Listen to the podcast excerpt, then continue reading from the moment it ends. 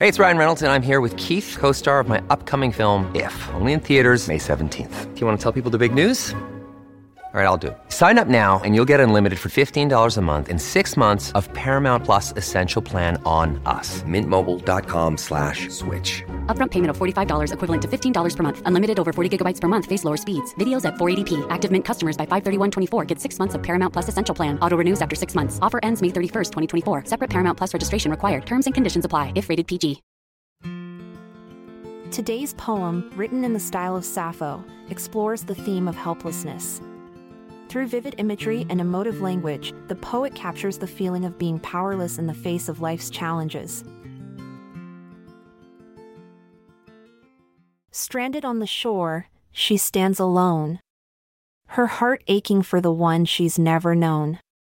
Her eyes scan the horizon, searching in vain for the ship that she wishes would come again.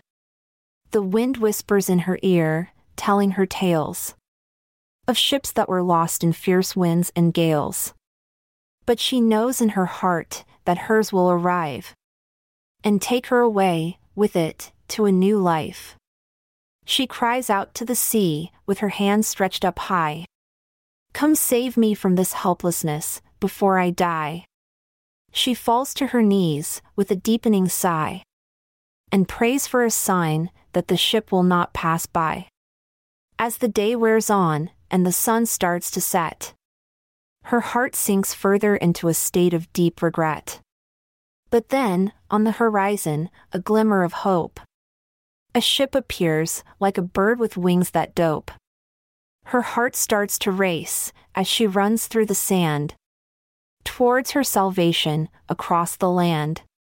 The ship draws nearer, and she jumps on with glee. Finally free from her immense helplessness sea.